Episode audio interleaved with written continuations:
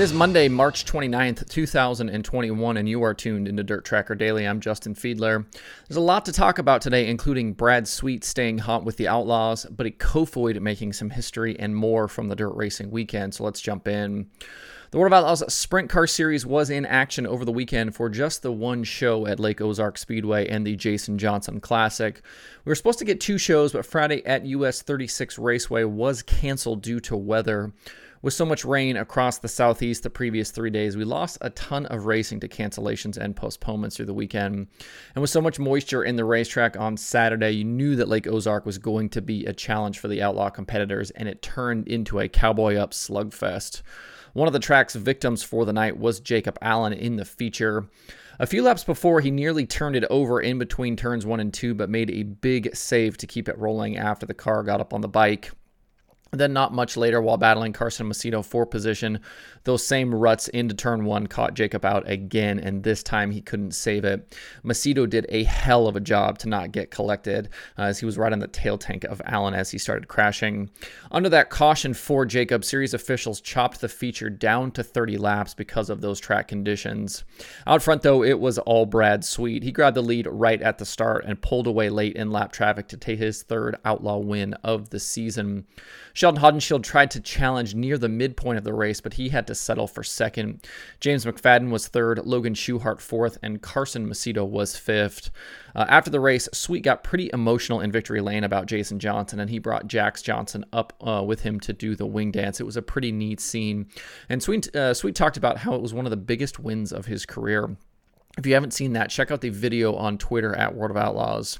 As for some numbers, Sweet now has 6 straight podium finishes, including back-to-back wins. He's finished top 5 in 12 of his last 14 Outlaw races. This recent run has him leading the point standings by 32 now over Logan Schuchart.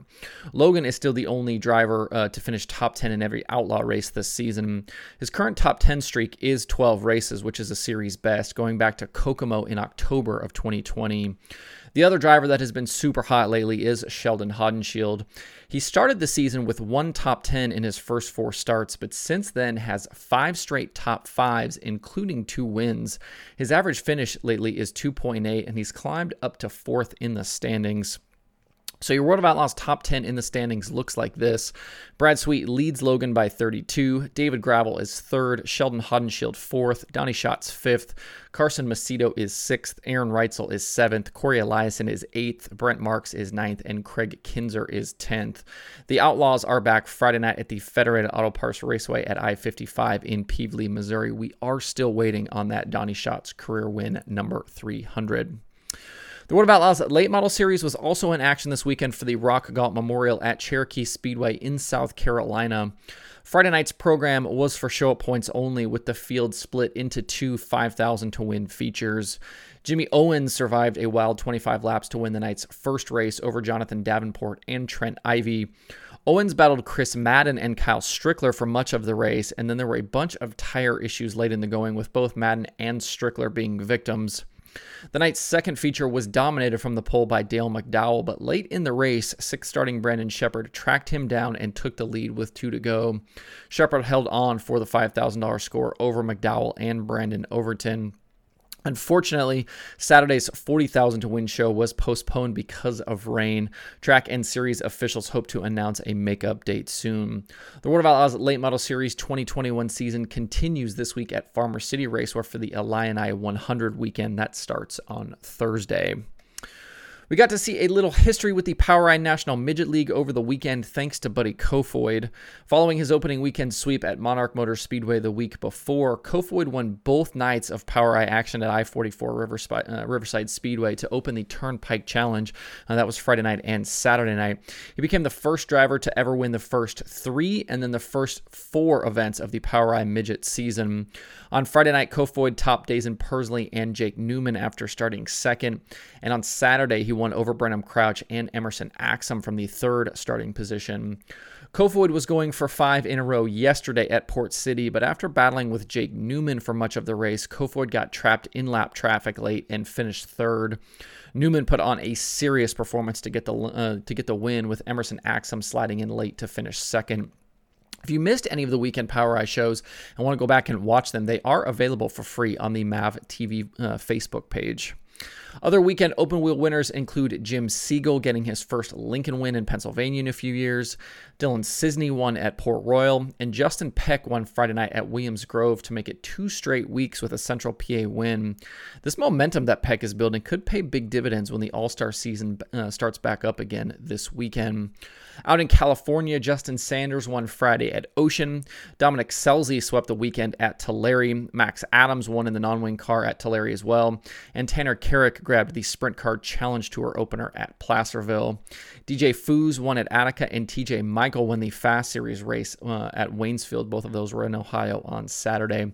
For more weekend open wheel winners, visit tjslideways.com. Other weekend late model winners include Max Blair at Williams Grove, Josh Rice at Florence, Hunt the Front's Joseph Joyner in Southern All-Star action at Tri-County, and Jeff Ryan in at Port Royal. For more weekend late model results, check out dirtondirt.com. We had 2 first-time winners with the U.S. MTS Modifieds over the weekend, with Carlos Almada Jr. winning Friday night in the King of America prelim feature. And then Saturday, it was Brooks Strength who took down the $20,000 in the 10th running of the King of America at Humboldt Speedway. The U.S. MTS is back this weekend for 2 nights at Hamilton County Speedway in Iowa for the Spring Challenge. The only thing on the streaming schedule today is Flow Racing 24/7. To see the full daily schedule with links to watch, visit dirttracker.com/watch tonight. Don't forget also, with the rain in Bristol through the weekend, we didn't get to see either the NASCAR trucks or Cup cars on the dirt. Those races are scheduled for today. As I record this, the truck race is starting here in just a few minutes at noon Eastern on Fox Sports 1, and then the Cup cars race at 4 p.m. Eastern on Fox. I'll be dropping a new Dirt Tracker Conversations episode later today, with this one featuring sprint car and midget racer Chance Crum. You might remember Chance got an opportunity at the Chili Bowl this season with Clausen Marshall and their Tony Elliott Foundation-supported car. He finished 15th on his prelim night and ended up a very respectable 14th in a Saturday C-Main in just his second attempt at the Chili Bowl. Chance joins me to talk about his career in the Northwest, racing sprint cars in California, his pending move from Washington to Indianapolis, his digital media background and work, and a lot more. You can find that episode where you get podcasts or the Dirt Tracker YouTube channel. And over the weekend, since I got the weekend off and wasn't at Bristol, I made a few additions to the analytics section of dirttracker.com. I previously had heat race wins and dash wins available on the individual driver pages, but I didn't have those win lists on the main stats pages. But as of this weekend, they are available now. So if the series has dashes and heats, those are listed now. Those are available on the main stat breakdown pages and the individual year pages as well. You might notice a few other small changes as well. I'm trying to make that section a little easier to navigate, so you might see that evolve here more in the coming days as well. If you want to dive into the stats and analytics project, visit dirttracker.com/analytics. That's it for the show today. Hope everybody has a good Monday. Make sure to stay locked in all week, as there will be a ton to talk about, including some midweek racing on Wednesday. You can find Dirt Tracker daily on Apple Podcasts, Spotify, Stitcher, or where you get podcasts. Please subscribe and leave a review. You can also watch the show every day on YouTube and Facebook. If you or someone you know is hearing impaired, don't forget that I post transcripts of the daily shows to the website each day. You can find links to the transcripts at dirttracker.com/daily. You can email the show at info@dirttracker.com. I do check those every single day. You can follow Dirt Tracker on Twitter, Instagram, Facebook, and TikTok at Dirt Tracker. You can check out the website for all kinds of cool dirt racing stuff by visiting dirttracker.com. If you'd like to get email updates from Dirt Tracker, you can sign up at dirttracker.com/newsletter, and you can follow me personally on Twitter at Justin_Fiedler. Thanks everybody for tuning in. We'll see you tomorrow for more Dirt Tracker Daily.